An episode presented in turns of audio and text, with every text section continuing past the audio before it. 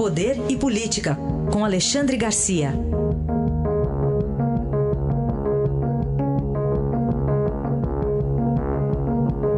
Alexandre Garcia, bom dia, tudo bem?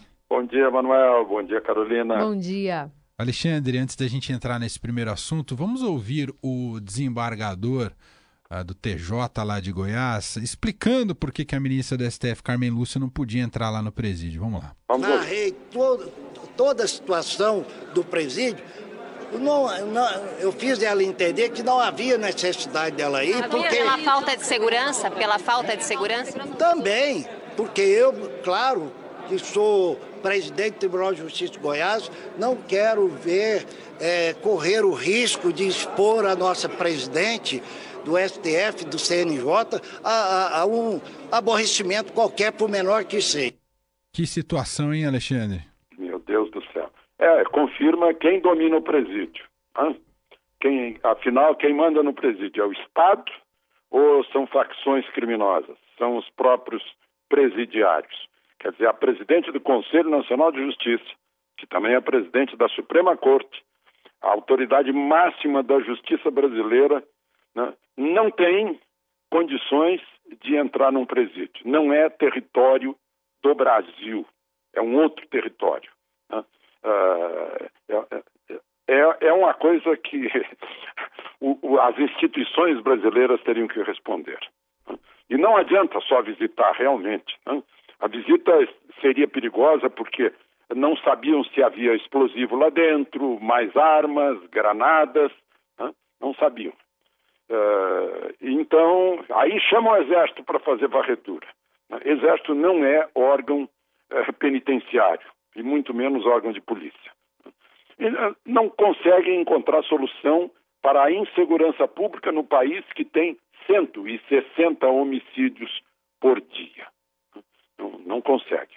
Aí, a, a presidente do Supremo vai a Goiânia, conversa com o governador, o governador empurra para o Ministério da Justiça, para o governo federal, o governo federal empurra para o governador, diz que está na Constituição, a responsabilidade dos estados, o presídio é estadual. Né? E enquanto isso, o, o presídio tem fugas, né? o, o, o, líder é, daquela, daquele motim, daquela rixa, né? a palavra certa é rixa, né? é, é luta entre grupos uh, de, do dia 1 de janeiro, foi preso em Cabo Frio e declara que pagou 100 mil reais para sair do presídio. Eu, eu, diria para fugir do presídio, não, para ser solto do presídio. Pagou para alguém ou para mais de um para sair do presídio. Uh, e, e, quem pagou os 100 mil reais para o líder da facção é o sujeito que cheira cocaína. A gente tem que dizer isso e repetir. Né? Que tá, quem compra droga é que sustenta tudo isso. Então, é, parece que não há solução para a segurança pública no país. Cada vez mais as pessoas ficam presas em casa, assustadas na rua, na ida para o trabalho, perdem a liberdade e quem não tem liberdade não tem qualidade de vida. Essa, essa é a, triste situação deste país que a presidente eh, da Justiça, né, a mais alta autoridade da Justiça, constatou ontem uh, em Goiânia. Agora, uh, Alexandre, o que, que, você acha que o Marconi Perillo realmente queria ontem? Ou quem ele queria convencer, eh, batendo o pé, dizendo que não havia perigo algum a presidente do STF do CN, CNJ entrar lá na, na, na penitenciária, no presídio?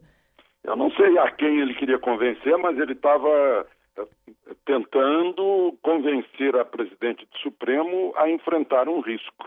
Né? Um risco, como disse o, o, desembargador presidente do Tribunal de Justiça de Goiás, um risco desnecessário. E eu creio que quem vetou a entrada dela foi a própria segurança do Supremo, que ela não anda sem segurança. Né? Eu suponho que a segurança do Supremo tenha feito um que a gente chama de eh, eh, visita precursora né, uma inspeção anterior para saber uh, se é seguro o lugar onde ela vai. Né? É como, se, como no tempo em que eu andava cobrindo a guerra no Líbano. Né? Iam pessoas na frente para saber se era seguro a gente dar os passos seguintes. Aqui o país está em guerra, afinal, né, tem que fazer isso também. Alexandre, o governo botou esse bode aí na sala da regra de ouro e agora tirou o bode, né, Alexandre?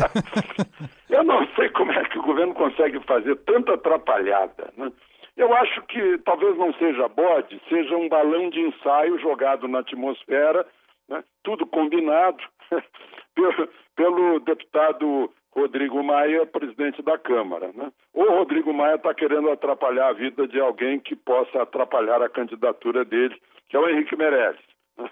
Uma coisa ou outra. Mas foi uma atrapalhada geral, assustaram os investidores, os que produzem, os que vendem, os que pagam impostos, os que dão emprego, pensando que ia voltar aquela bagunça do tempo de Dilma. Né? Porque estavam propondo a mesma coisa, propondo pedalada, mas aí legalizar a pedalada inclusive mexendo na Constituição e mexendo na, na lei de responsabilidade fiscal, que afinal ainda é o que temos, embora não tenha evitado esse déficit monumental que, que, que já está no orçamento eh, deste ano.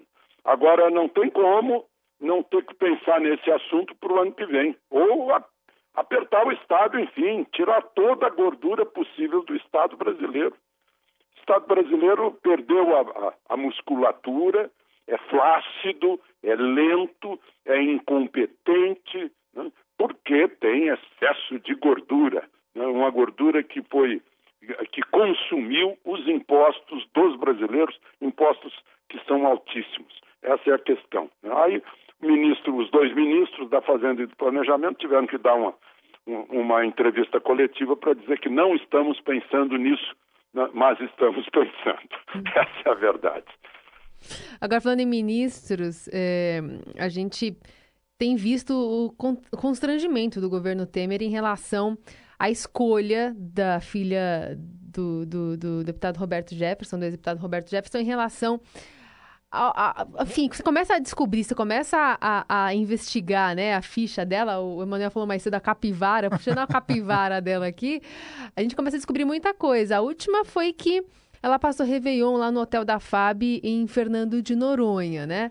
Fora todas as coisas em relação aos processos trabalhistas que ela tem também. O governo poderia ter evitado esse vexame, Alexandre? Poderia, sim. Agora, falar em vexame, eu acho que o maior constrangimento, eu vi agora a fotografia, ela na Você tribuna viu? com um vestido que é uma onça. eu acho que esse constrangimento é o maior de todos. Eu olhei aqui, mas o que é isso? Eu jamais convidaria para ministra alguém que se vestisse assim. Começa aí, né? Porque no detalhe a gente percebe as coisas, né? Na forma da pessoa segurar um talher, sentar à mesa, botar o cotovelo em cima da mesa, a gente vai conhecendo o tipo da, da pessoa. Olha, eu já vi, né? eu, eu cubro Brasília há, há 40 anos. Eu já vi, eu não sei se foi do governo Médici ou governo Geisel, né? mas um, um, o sujeito já estava escolhido ministro e foi desescolhido, pra, vamos nos inspirar no Magre, né? foi desescolhido quando o Serviço de Informação, que está a serviço da Presidência da República, descobriu que o sujeito tinha uma série de amantes. Né? E ter amantes é uma fraqueza né? de uma autoridade. Né? Nós tivemos aquele grande caso do do John Profumo, ministro da Defesa lá na Inglaterra, que a amante era espiã. Né? Ah, é, é, pode ser espiã, pode ser chantagista, pode ter informação ah, de, privilegiada sobre negócios do governo. Né? Então, ele foi desconvidado. Ah, por causa disso, o governo não tem informação, não levanta informação antes? Não quer receber. Tem o serviço de informação, tem a ABIN, mas é para assuntos estratégicos. Eu não sei para onde é que vai isso. Né? Devia dar informação para o governo: olha, vai aparecer isso, isso, isso e isso uh, uh, dessa deputada. Então é melhor não convidá-la, porque o governo vai ter um desgaste muito grande. Agora mesmo o juiz lá do, do Rio de Janeiro impede a posse. O presidente da República não pode dar posse a uma ministra, porque um juiz de primeiro grau aceita uma, uma liminar e, e não dá posse. Né? O governo vai insistir para derrubar a liminar, mas é um desgaste desnecessário.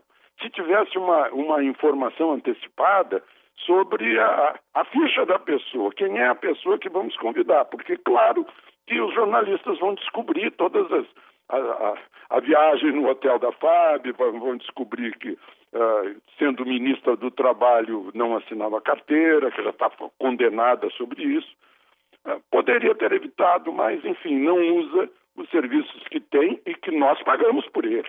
Né? Serviço de informação da Presidência da República gasta nossos impostos também e o governo não aproveita. Muito bem, Alexandre Garcia, que volta com a gente amanhã aqui no Jornal Eldorado. Um abraço, Alexandre. Até amanhã. Até.